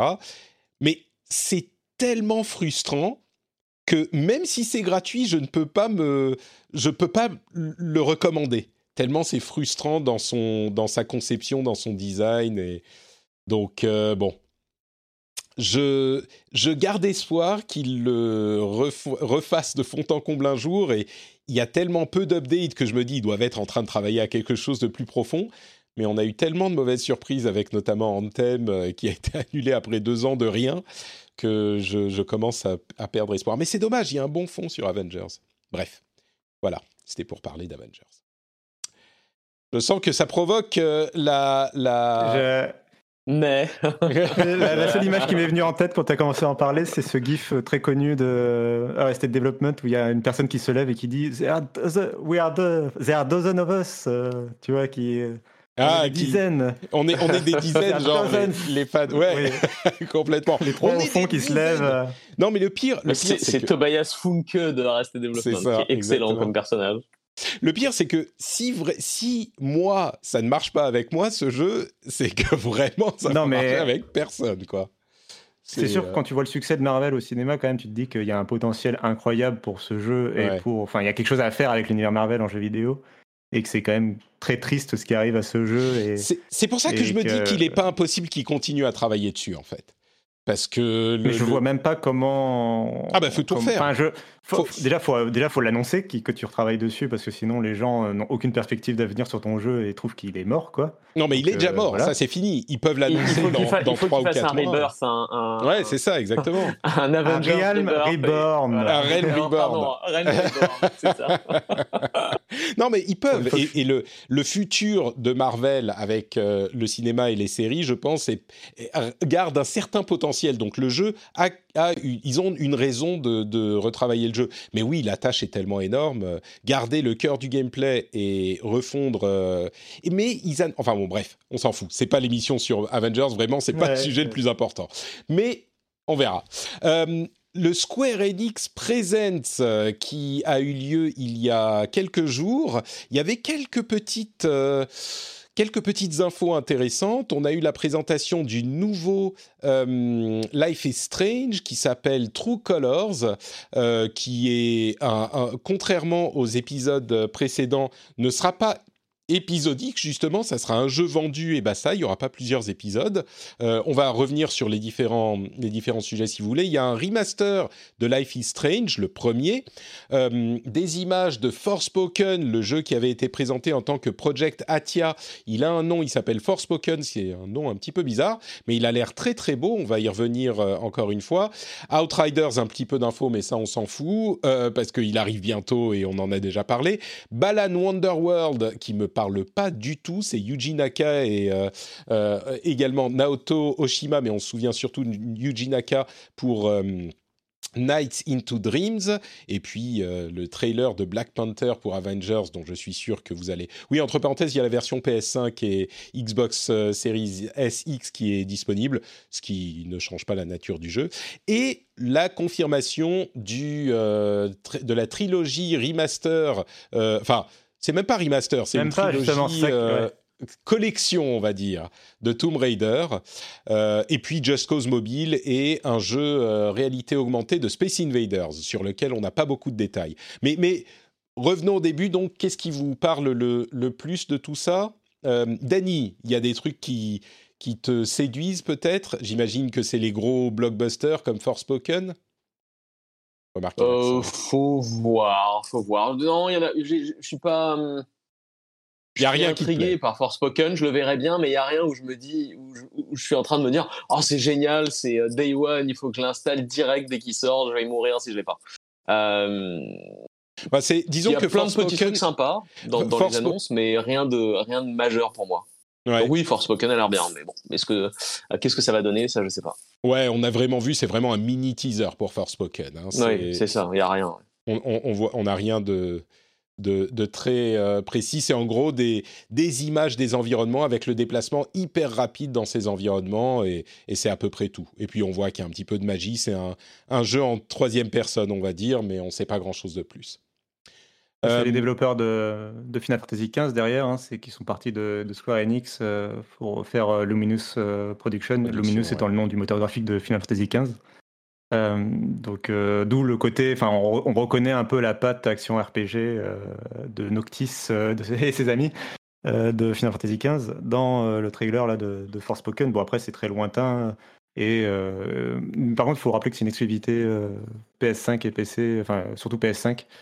Euh, sur console, donc euh, ce sera intéressant de voir euh, quand est-ce qu'il sortira. Ils ont quand même mhm. deux exclusivités prévues, la Square Enix pour la PlayStation avec Final Fantasy XVI, donc qu'on attend aussi de voir bientôt, peut-être dans un prochain Square Enix Presents. Et c'est, tu dis que c'est pour très loin, mais c'est 2022, donc c'est pas, oui, alors, 2024 quoi. Alors, est-ce que c'est le moment de parler du, de, de, la, de la leçon qu'il faut qu'on apprenne tous sur les dates de sortie de jeu, euh, qui est que si c'est pas prévu pour la semaine prochaine, hormis Outriders, il n'y a aucun jeu qui est prévu actuellement sur aucune console et aucune machine. on est, on est d'accord. C'est c'est quoi le jeu qui a été décalé qui me désespère? C'est Gotham Knights qui a été décalé à 2022. Voilà. Euh, on Faut arrêter de croire que. Enfin là, il y a eu le Covid. Faut arrêter de croire que les jeux vont sortir en fait. C'est ça. c'est ça. Non mais c'est ça. Arrêtez de croire que les jeux vont sortir. attendez, attendez que le jeu il arrive dans, dans, une semaine, deux semaines par rapport à sa date annoncée. Et là, vous pouvez commencer à vous dire qu'a priori, il sera pas repoussé. Mais avant ça, euh, vous. Bah, surtout un, jeu en 2022. Euh, finalement, il y aurait sans doute deux images et demie en plus que ce qu'on a vu. Hein. Donc euh, il faut pas se leurrer, 2022 ça reste très optimiste. Hein. Mmh. Oui, oui. Dites-vous que, enfin, quand même, les jeux, on, le dit souvent dans le développement des jeux que la sortie d'un jeu, surtout d'un jeu de cette ampleur, c'est un miracle. ça, c'est en temps normal quand le, enfin, qu'ils arrivent à tenir leur calendrier. Mmh. alors, imaginez maintenant avec le, enfin voilà, avec la situation sanitaire mondiale, forcément, c'est plus compliqué. Donc euh, voilà, donc euh, bon, les dates de sortie. Euh, c'est bon, vous m'avez bien douché, très bien, très bien. pour pour les autres annonces, alors, est-ce qu'il y a un truc qui t'a parlé, les, Life is Strange Je crois que tu Moi, moi j'ai essayé Life is Strange le, premier. C'était bien, mais c'était très très lent, donc au bout d'un moment, j'ai arrêté. Ah. J'aimerais bien m'y remettre. Ça fait partie de ces jeux en fait où j'ai envie de m'y mettre, mais mais voilà, et je, je l'ai pas fait. Et je pense que Life is Strange Remaster sera peut-être l'occasion. Oui. Tout de suite, un jeu qui fait pas pam pam boum boum dès les 30 premières secondes et tout de suite c'est un peu lent. bah, j'ai fait tous les, euh, par exemple, tous les, euh, enfin, tu vois, les Walking Dead, Wolf Among bah Us, etc. Donc voilà, c'est très lent aussi. C'est juste que à ce moment-là où, ouais, je, ne sais pas pourquoi je l'ai laissé tomber. Donc ce sera peut-être l'opportunité. Mais je suis un petit peu dans cette dans cette situation aussi. Je me dis peut-être que le remaster sera l'occasion de s'y remettre. J'avais fait, je crois, le premier épisode et puis j'avais pas été beaucoup plus loin. mais le, le, remaster serait parce que mine de rien, Life is Strange aurait pu être une série qui se serait arrêtée en cours de route et elle a continué non, non seulement avec le 2, mais avec, euh, comment il s'appelait, euh, Captain, euh, pas Captain Planet, Captain Midnight. Ah, Captain Spirit, qui était l'introduction du, du 2. C'est ça, il y avait Before the Storm, et puis maintenant il y en a encore un, ça commence à faire une, une, grosse série. Donc, mais oui, donc toi, tu es, plus fan, es plus fan, Cassim Ouais, euh, bah, moi je trouve déjà, euh, premièrement, c'est des jeux euh, qui ont vraiment une patte unique dans, le, dans, le, dans, le, jeu vidéo, parce qu'effectivement, alors ils sont certes un peu plus lents que, que des jeux d'action, etc., mais ils ont cette atmosphère, là, tu, dès les premières images du trailer là, de, de l'épisode True Colors, tu reconnais cette atmosphère paisible et vraiment tu te sens bien dans ces jeux, même s'ils racontent des choses qui sont très difficiles et très dures. Mmh. et c'est des jeux qui sont très importants aussi en termes de représentation. Euh, c'est vraiment des jeux euh, euh, qui ont pas mal posé des jalons dans, le jeu vidéo en termes de représentation. Déjà, bah, le premier épisode commence par on incarne, une, adolescente, un, un, personnage féminin. mais il y a, enfin voilà, à chaque fois, chaque épisode a vraiment des, éléments importants. l'épisode, le deuxième épisode, sans trop déflorer, il traite d'un sujet qui était particulièrement important aux États-Unis l'année dernière en termes d'égalité sociale devant la loi. Euh, et devant ses représentants. Mais, euh, mais du coup, euh, enfin voilà, c'est des épisodes qui sont vraiment très importants à la fois socialement, politiquement, et c'est des jeux que, que moi j'apprécie beaucoup. là, il faut savoir que True Colors, du coup, c'est développé par ceux qui ont fait Before the Storm, mais c'est plus. c'est pas Dontnod, c'est Deck Nine. Effectivement, c'est une licence qui appartient complètement à Square Enix depuis le début. Et donc là, Dontnod a décidé de, eux d'arrêter, ils partent sur d'autres jeux. ils ont pas mal de trucs en production, mais ils partent en tout cas sur d'autres licences. Et du coup, on verra là euh, Deck Nine, leur premier jeu, donc c'était Before the Storm, mais du coup c'était une préquelle de Life is Strange 1, donc ils avaient moins la main, je pense, sur euh, l'univers. Là, c'est entre guillemets leur vrai premier épisode, euh, même s'il s'appelle pas Life is Strange 3, on comprend que c'est un peu ça. déjà, ils décident de modifier un peu leur set en en faisant pas un épisode, de, pas en, faisant un, titre épisodique, mais du coup, bah, ce sera intéressant justement. Et puis le prix, il a l'air un peu plus fort que d'habitude, donc on verra la réception, la réception du jeu. Moi, j'attends ça euh, j'attends, ouais. Euh, Avec curiosité, j'ai l'impression. Hmm. D'accord. Ok, bah écoutez, je crois que bon, c'est tout ce qu'il y avait à noter euh, de. Oui, vas-y, vas-y. juste un mot. Tu veux nous vanter sur Tomb Raider. Ah d'accord, je croyais que tu voulais nous, vanter les, les, louanges, nous chanter les louanges de Balan Wonderworld. Mais non, pas du tout. acheter Crash 4, mais qui a l'air d'être un bien meilleur jeu. mais, mais oui, dans Tomb Raider, non, je trouvais ça vachement décevant que euh, ce soit même pas une version euh, optimisée euh, PlayStation 5, Xbox Series, tu vois. Enfin, même pas. Et, encore, tu sais, ils auraient pu faire au moins le service minimum, tu vois, de, je sais pas, passer le jeu à 60 images secondes 4K ou un truc comme ça. Enfin, essayer de faire, donner au moins l'apparence d'un quelconque effort de fait plutôt que juste ressortir les trois jeux ensemble, même s'il y a tous les DLC et compagnie. Là, c'est vraiment le pack, euh, c'est vraiment le service minimum de service minimum, quoi. Ouais, c'est un bundle. Et il faut être super motivé quand même parce que les trois sont quand même très très proches. Hein. Donc c'est vraiment faire trois fois le, quasiment le même jeu à chaque fois. Donc ils sont super individuellement, mais euh, ouais, je, la trilogie, il faut vraiment être un gros fan. Hein. Qu'est-ce que t'en penses, toi, Patrick? Parce que je sais que t'aimes beaucoup ah. ton Raider. Ouais, bah, j'aime beaucoup Uncharted et donc j'aime beaucoup Tomb Raider, forcément. Mais euh, ouais, disons que c'est le genre de jeu que tu mets dans ta collection et le bundle, qui est vraiment un bundle plutôt qu'une trilogie, il est à 20 euros en ce moment euh, pendant encore euh, une dizaine de jours ou une semaine sur, sur PlayStation Store et Microsoft Store. Donc pour 20 euros, tu le mets dans ta collection.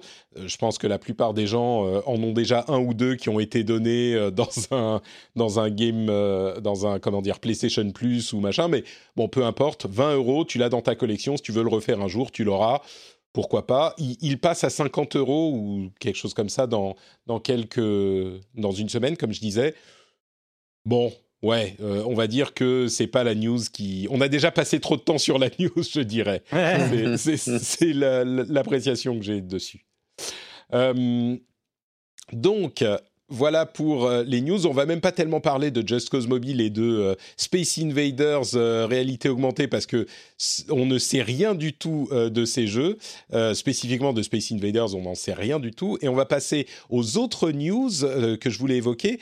D'une part, encore des rumeurs de Bloomberg cette fois-ci que, selon lesquels la nouvelle Switch aurait la possibilité de passer les jeux en 4K par DLSS, ce qui montrerait que euh, la, console utiliserait un, nouvel, un nouveau processeur. J'avais fait une vidéo sur la chaîne YouTube pour euh, détailler un petit peu ce qu'on en savait il y a euh, deux ou trois semaines. Et bah, ça semble être ce que je pensais qui se confirme. donc 4K en DLSS sur la télé.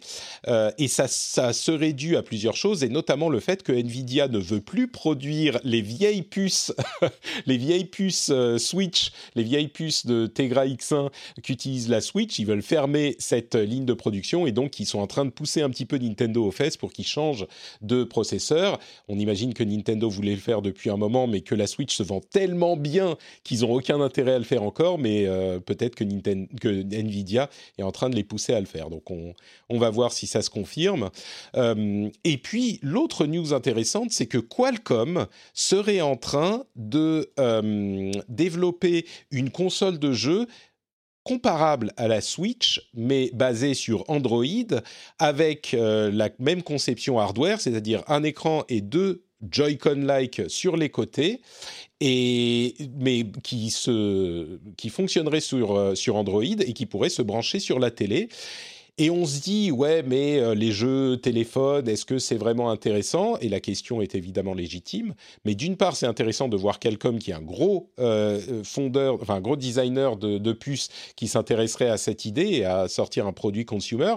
Et puis en plus, l'idée de euh, fabriquer une machine qui joue des jeux mobiles également sur la télé avec la compatibilité qu'on a aujourd'hui avec les les manettes sur euh, Android, la qualité des jeux euh, sur mobile qui augmente tout le temps, et le fait que euh, il semble que Apple soit également en train de travailler à l'idée d'une Apple TV euh, qui serait comparable à une console de jeu. Ça pourrait développer l'écosystème euh, mobile, l'écosystème des jeux mobiles euh, un petit peu plus vers des jeux jouables à la manette. Et on sait que c'est déjà de plus en plus le cas.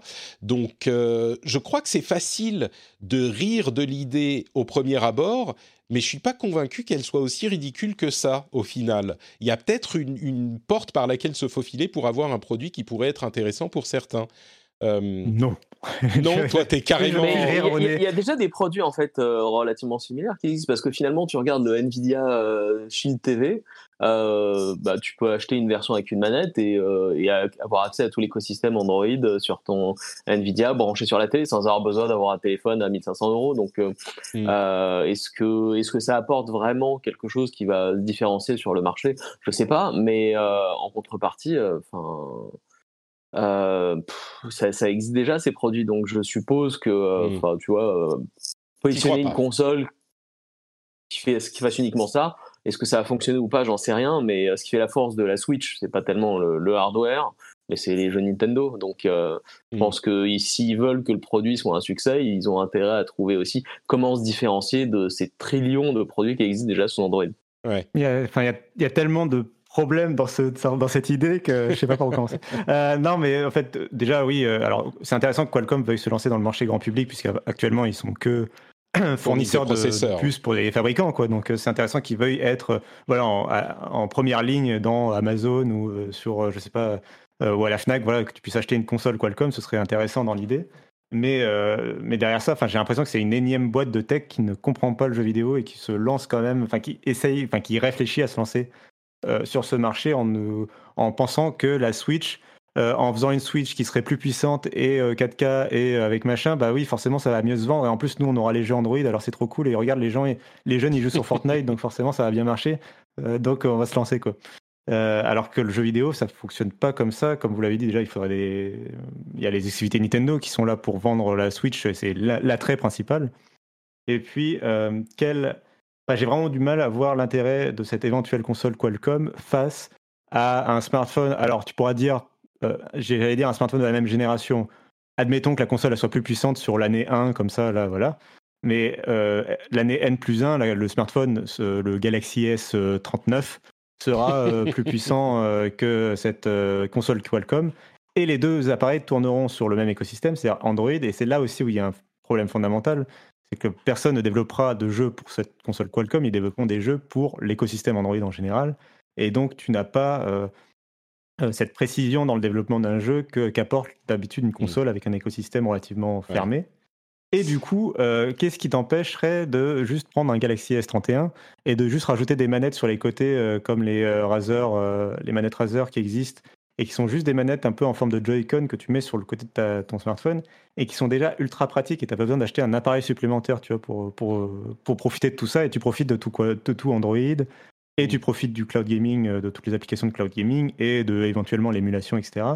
Euh, et t'en profites sur ton smartphone ah. et t'as pas besoin d'un appareil supplémentaire pour ça, quoi. Je dirais, ouais, pas besoin d'un appareil supplémentaire. La Switch, c'est un appareil supplémentaire. Je, vais, mais vois que, ça, la Switch, c'est une console de jeu, c'est pas une console non, mais tu vois. C'est exactement mon, mon ma, ma, conclusion à cette histoire. Et dans la chatroom, ça se gosse un petit peu aussi. Euh, ils sont, c'est facile de taper sur Qualcomm sur ce, sur ce point. Il y a que euh, Discadix qui défend vaillamment les jeux mobiles. Moi, je vais revêtir mon costume d'avocat du diable euh, en disant, en faisant mon petit jiggle de c'est l'avocat du diable. Et le diable, en l'occurrence, c'est Qualcomm. Mais je crois que ça dépend de comment ils approchent le, projet. Parce que comme vous l'avez dit, comme Daniel disait, il y a énormément de produits de téléphone qui ont déjà tenté la console hybride. En fait, ce qui déterminera si la, console peut être séduisante ou pas, je dis même pas qu'elle euh, trouvera le succès, c'est est-ce qu'ils sont en train de faire un téléphone déguisé en console ou est-ce qu'ils sont vraiment en train de faire une console? Et c'est ça euh, qui, qui, qui, est essentiel. Et ils disent dans les, les rumeurs euh, d'Android Police, cite par exemple le fait qu'elle est beaucoup plus épaisse qu'un téléphone parce qu'elle a une plus grosse batterie et un processeur qui tourne un petit peu mieux que les téléphones ultra fins. Ça me laisse penser qu'ils font vraiment une console qui, il se trouve qu'elle tourne sous Android parce qu'évidemment c'est plus pratique de la faire tourner sous Android, mais c'est pas prévu pour être oh c'est ton téléphone mais ça peut aussi être une console. Non, c'est une console. Elle risque d'être un peu moins chère que la Switch. Il vise visiblement les 300 dollars. Bon, j'aimerais que ça soit un petit peu moins cher encore, mais le fait de pouvoir la brancher sur la télé, de l'avoir euh, en portable en plus de ton téléphone, il y aura peut-être des petites fonctionnalités de téléphone, mais c'est pas euh, l'essentiel. S'il se concentre sur le fait de faire une bonne console, et je connais pas bien l'écosystème Android, mais si les jeux Android peuvent tous profiter des manettes, parce que c'est vraiment ça la, différence entre une console et une, euh, un téléphone, c'est le fait d'avoir des manettes et le fait de contrôler son jeu à la manette.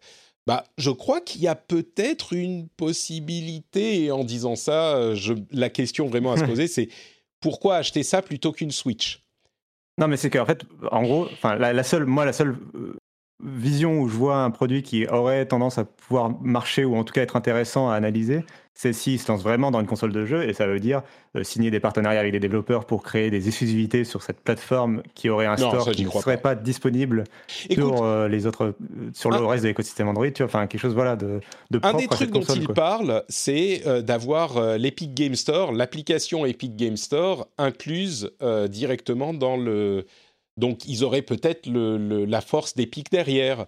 Euh, je ne sais pas, moi je crois qu'il y a, j'y crois pas, je vais être honnête, je pense pas que c'est un, coup, euh, un coup assuré, mais je crois qu'il y a peut-être un truc à faire. Euh, c'est pas que ça va remplacer la Switch, mais il y a peut-être un truc à faire peut-être si le prix est juste. 300 euros, ça me paraît trop près de la Switch pour être vraiment viable et, c'est mal positionné. Mais peut-être que si c'est un peu moins cher. Moi, le prix ne me dérange pas si c'est 300 euros et que tu as des jeux qui n'existent pas sur Switch mais qui sont disponibles sur cette console-là et qu'en plus tu as les services de cloud gaming genre Game Pass et compagnie. Tout à fait, oui. il y a avoir, tu vois, qui se connectent en 5G ou en 4G, ça peut avoir son intérêt. Bah, mais. Euh, non, mais c'est exactement ça. Le, le, cloud gaming est aussi un élément important que j'avais mis dans mes notes et que j'oubliais, qui pourrait faire que ça peut être. Tu vois, si ça devient la machine à Luna slash euh, Stadia slash euh, Game Pass, peut-être que ça peut, ça peut donner quelque chose. Je sais pas. Bon, bref. Euh, voilà pour cette rumeur-là. On va passer à quelques news rapides euh, sur le mobile. Rocket League Sideswipe arrive sur mobile. C'est une version de Rocket League après le rachat par, par Epic qui arrive sur mobile, qui ressemble pas du tout. Oula, j'ai du bruit qui vient dans les oreilles. Qui ressemble pas du tout à Rocket League sur PC, euh, mais qui bon est une, une idée intéressante. Pourquoi pas ça colle bien en free-to-play à la formule du jeu euh, qui peut être porté du PC au mobile. On a aussi euh, Magic the Gathering Arena qui arrive sur mobile le 25 mars. C'est la version 100% euh, Magic équivalente du jeu de cartes sur mobile. Il y a Niantic qui a annoncé un nouveau partenariat avec Nintendo. Vous savez, c'est Pokémon Go, hein, Niantic. Et eh ben, ils sont en train de faire un jeu basé sur Pikmin ça me paraît un petit peu moins, euh, là aussi, coup assuré que, que, Pokémon, mais bon, pourquoi pas. Et puis, quelques chiffres du côté du mobile, pour ceux qui pensent que le mobile euh, est, reste une, une, petite partie du jeu vidéo. Genshin Impact est le jeu qui a atteint le milliard de dollars de revenus sur mobile uniquement, on ne parle pas de la version PS4, euh, le plus rapidement. En six mois, ils ont rentré 1 milliard de dollars par l'App Store et le Google Play Store. PUBG qui fait rire euh, beaucoup de gens sur mobile depuis longtemps, en trois ans, il a eu un milliard de téléchargements. Un milliard, là encore, on, ne compte plus les milliards.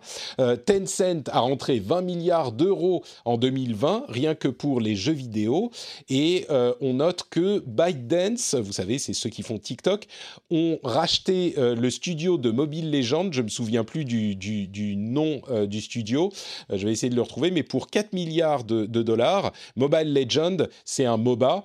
Euh, et je pense que le nom était le premier de ceux qui, euh, vous savez, c'est le bingo des noms de jeux mobiles. On met Legend, euh, Honor et deux points combat et off et off au milieu. mobile, c'est ça. Donc ça fait quelques quelques chiffres. Je ne sais pas si ça vous inspire quelque chose, mais moi ça m'a. enfin, l'arrivée de Rocket League est intéressante et puis les, le milliard pour Genshin Impact, ça confirme encore son succès. Quoi. Euh, bon, bah écoutez, le mobile ne vous inspire pas tellement, donc euh, on va partir sur les news de vrais joueurs de consoles. Euh, Astérix et Obélix arrive euh, en 2021, et ben vous savez quoi? Je, je, ris à peine euh, parce que c'est notre ami euh, Julien Hubert, vous savez Julot, l'ancien de Gameblog, qui travaille maintenant chez Microids, qui partageait cette news. Et ben vous savez quoi? C'est même pas si moche que ça. C'est un beat them up à la Streets of Rage qui parlera évidemment à Danny. c'est baffez les tous, mais c'est hyper beau, c'est bien foutu. Et pourquoi pas? Moi, je dis euh, vraiment, je serais peut-être prêt à l'essayer s'il était sur le Game Pass, alors que traditionnellement, les jeux euh, basés sur ce, genre de licence, c'est pas forcément mon truc. Mais regardez, euh, regardez le trailer pour voir comme c'est beau, ça me paraît pas si mal, moi. L'animation a l'air cool. Je voulais juste mentionner le fait que ça a été le One More Thing de l'événement Actu Gaming Direct qui a eu lieu hier soir au moment où on enregistre et qui était euh, vraiment très cool, enfin que je recommande. C'est un, stream de une heure qui était euh, dédié donc aux jeux français ou développé, euh, en tout cas aux jeux francophones, parce qu'il y a eu quelques studios belges et canadiens, mais enfin québécois plutôt. Mais, mais c'était vraiment cool.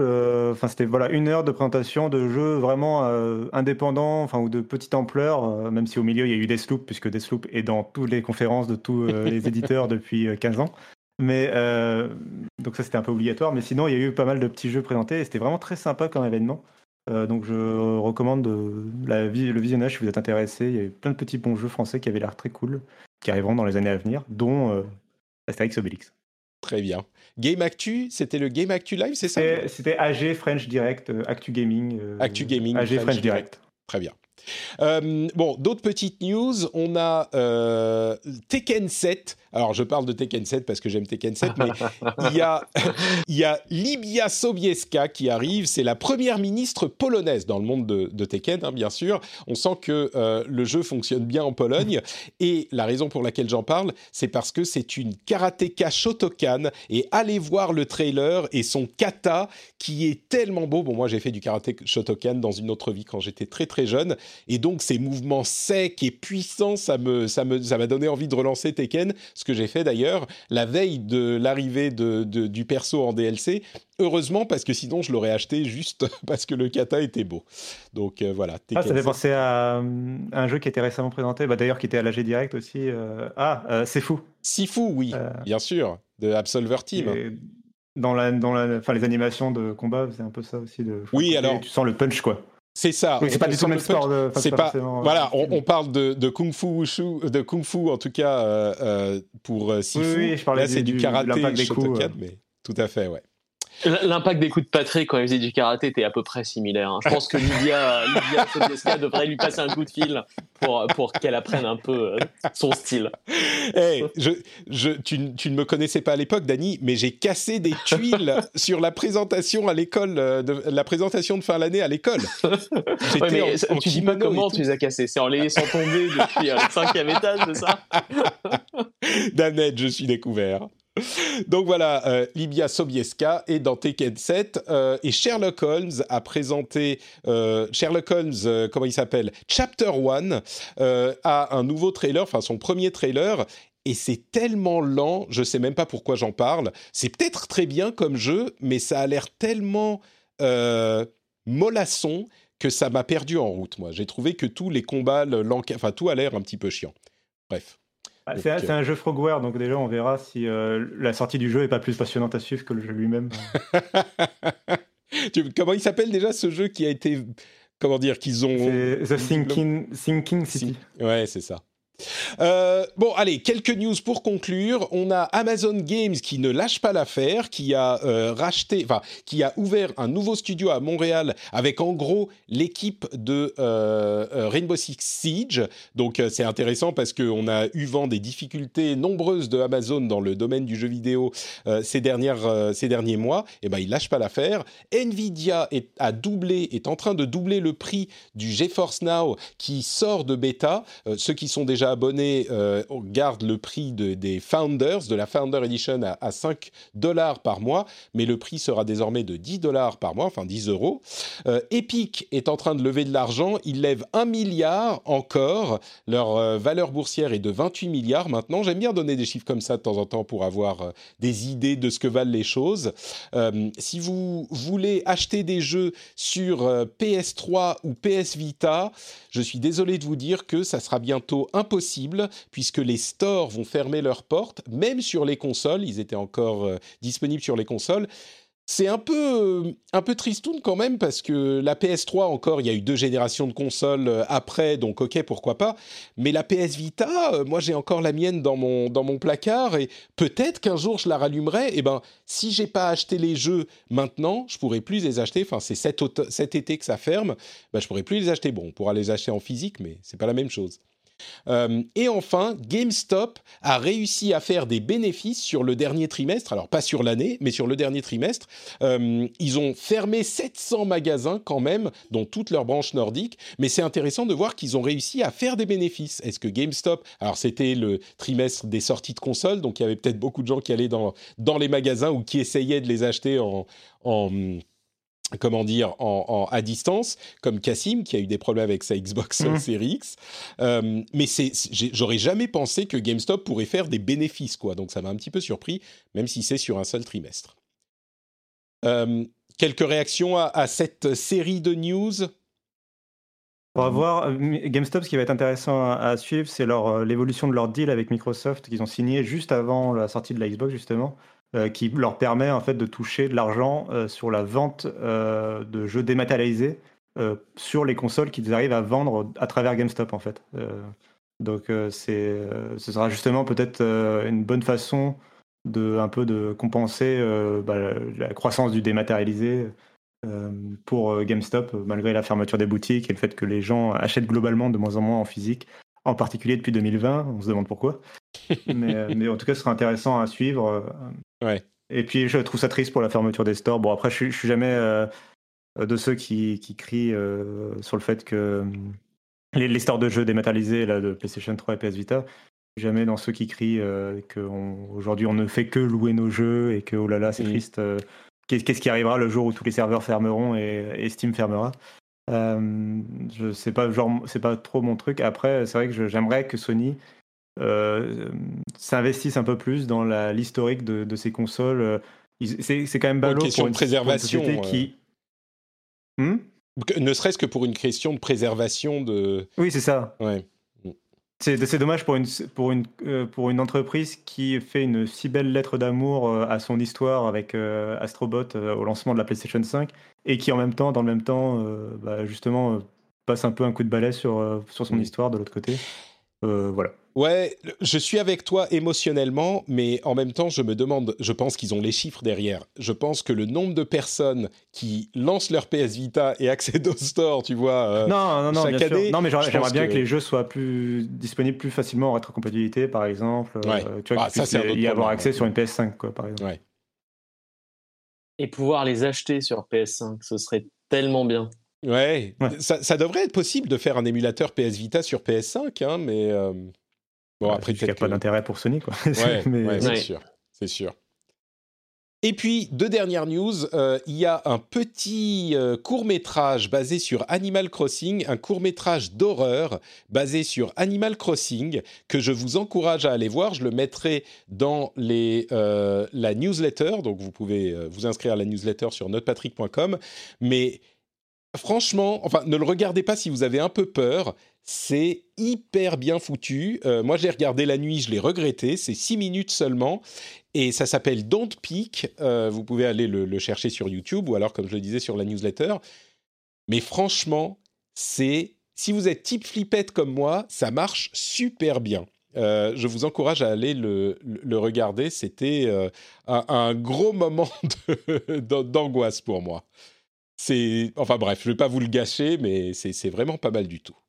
Animal Crossing. Déjà qu'en fait, les un an du crossover entre euh, Marie de Animal Crossing et Doom Eternal. Il, était excellent celui-là. c'est un petit peu une ambiance, même énergie, on va dire. Et puis l'autre chose, c'est que euh, finalement, les boutiques de jeux vidéo, enfin, et les rayons de jeux vidéo pourront rester ouverts pendant cette période du confinement. Euh, ça m'a marqué parce que je, je, me souviens de, enfin, comment dire, ça m'a vraiment montrer à quel point on est toujours prêt à euh, faire des sacrifices quand c'est pas les sacrifices de nos trucs à nous. Parce que oui, je comprends que le jeu vidéo est important et tout ça, mais au moment où le gouvernement a annoncé, au-delà des, controverses sur la manière dont tout est géré, mais quand le gouvernement a annoncé oui, certains trucs seront ouverts et certains trucs seront fermés, tous ceux qui sont fans des trucs qui sont fermés crient au scandale. Et, euh, et donc, je sais pas, ça m'a marqué parce que c'est vraiment on veut toujours que quelqu'un fasse des efforts tant que c'est pas nous, quoi. Et franchement, pour le jeu vidéo, autant, enfin, euh, oui, vous savez comme j'aime le jeu vidéo. Ok, c'est important de les acheter en physique, mais on a des alternatives, donc euh, ça me paraissait pas être la fin du monde que les, les boutiques, on peut les acheter en, à, distance, enfin, on peut se les faire livrer, on a les trucs numériques. Bon, bref, ça m'a. Et je comprends que c'était arbitraire, mais ça m'a marqué. Bref, le lobby a marché, les, les, boutiques resteront bah, ouvertes. disons que ça devenait, ça devenait ridicule au moment où euh, la musique et les livres étaient autorisés et pas les jeux vidéo, tu vois. Enfin, quand, quand tu as toute ta Fnac qui ouvre à 90%, mais il y a juste le rayon jeux vidéo qui est fermé, ça devient ouais, mais les, euh. jeux vidéo, c'est pas de la culture, voyons. mais je suis, je suis d'accord que c'est ce, euh, c'est ce, enfin, c'est complètement logique comme argument. Mais si l'idée est de faire en sorte qu'il y ait moins de gens dans ces magasins, bah si tu as certains rayons qui sont fermés, ça veut dire qu'il y a moins de gens qui ont des raisons d'y aller. Et oui, c'est un peu arbitraire, mais euh, si, du coup, si on écoute tous ceux qui sont pas contents parce que leurs rayons ferment, autant ne rien fermer. Donc je sais pas, ça va. Ou alors autant tout fermer équitablement. Enfin bref, mais oui. Euh. Ouais, ouais, ok. mais il y a tout fermé équitablement, mais à ce moment, ça pose un problème euh, dans un autre domaine qui est celui de l'économie. C'est possible. Je dis pas que c'est pas possible. Non, non, mais après, euh, l'intérêt de. Mais après, c'est un, gros débat et moi, je suis mm. pas épidémiologiste, contrairement à notre président de la République, donc je peux pas me. Voilà, je peux pas. Non, mais tu vois, c'est juste le truc que je, me souvenais du moment où c'était la question des librairies et tous les libraires se sont levés, et ont, tu vois. Et, et du coup, c'est ça qui m'a marqué plus qu'autre chose, c'est que quand on dit euh, OK, il faut faire des efforts, bon, vous et vous, on va vous demander cet effort. Personne ne veut jamais le faire quand ça nous concerne. Donc bon, peut-être qu'en l'occurrence, c'était complètement pas justifié dans le domaine du jeu vidéo, et peut-être que c'était complètement pas justifié dans le domaine de, des librairies il y a quelques mois, et, peut-être que c'est jamais justifié, mais à ce moment, on fait jamais rien, tu vois, je sais pas. Bref, c'est ça m'a ça m'a marqué. Mais en tout cas, les rayons seront ouverts, donc euh, les fans seront seront contents. Et voilà pour ce rendez-vous jeu. Merci à vous tous de nous avoir écoutés. On a fait un petit peu plus long que d'habitude, donc je vais faire très vite pour euh, proposer à Cassim et Dany de nous dire où on peut les retrouver. Dany, où es-tu sur Internet? Alors, je suis sur Twitter et mon handle c'est @notdany, N-O-T-D-A-N-Y, comme d'habitude. Euh, Cassim, quel est donc ton handle sur Twitter? Je vois pas de quoi tu parles. Euh, Très original ton handle. ah, merci. Euh, @notcassim, N-O-T-C-A-2-S-I-M. Et, euh, et sinon sur frandroid.com où je parle notamment de jeux vidéo, mais pas que. Magnifique, merci à toi. Pour moi part, c'est Note Patrick. Euh, il y a une sorte de d'épidémie de notes euh, un petit peu partout dans ce podcast. Note Patrick sur Twitter, Facebook et Instagram. Vous pouvez aussi retrouver euh, les liens vers tout ce que je fais sur notepatrick.com y compris vers euh, YouTube où dans la dernière vidéo je parle de la manière dont les business models saucissonnent, tronçonnent, découpent les jeux vidéo aujourd'hui. On nous vend tout en DLC euh, alors qu'évidemment euh, il y a longtemps ça n'était pas le cas ou peut-être que bref j'en parle dans une vidéo sur sur YouTube qui a provoqué moult débats. C'est le buzz total donc je vous encourage à aller regarder ça aussi et bien sûr si vous aimez l'émission, à aller sur, euh, sur Patreon, patreon.com slash rdvjeux pour la soutenir. Si vous écoutez depuis un moment, comme je le disais, et que vous passez un bon moment en notre compagnie, eh ben, je vous encourage à aller euh, soutenir ou au moins regarder ce que propose le Patreon sur patreon.com slash rdvjeux, parce que c'est comme ça que l'émission peut être faite. Merci à tous ceux qui la soutiennent. C'est tout pour cette semaine. On vous donne rendez-vous la semaine prochaine, sauf si mon deuxième enfant arrive entre-temps. On aura un programme de remplacement pour euh, l'émission euh, plus ou moins pendant le mois. Donc euh, rassurez-vous, le rendez-vous jeu continuera au moins un épisode sur deux. Mais a priori, c'est pas prévu avant une dizaine de jours. Donc normalement, la semaine prochaine, on sera encore là. Et je vous donne rendez-vous à ce moment. Ciao, ciao.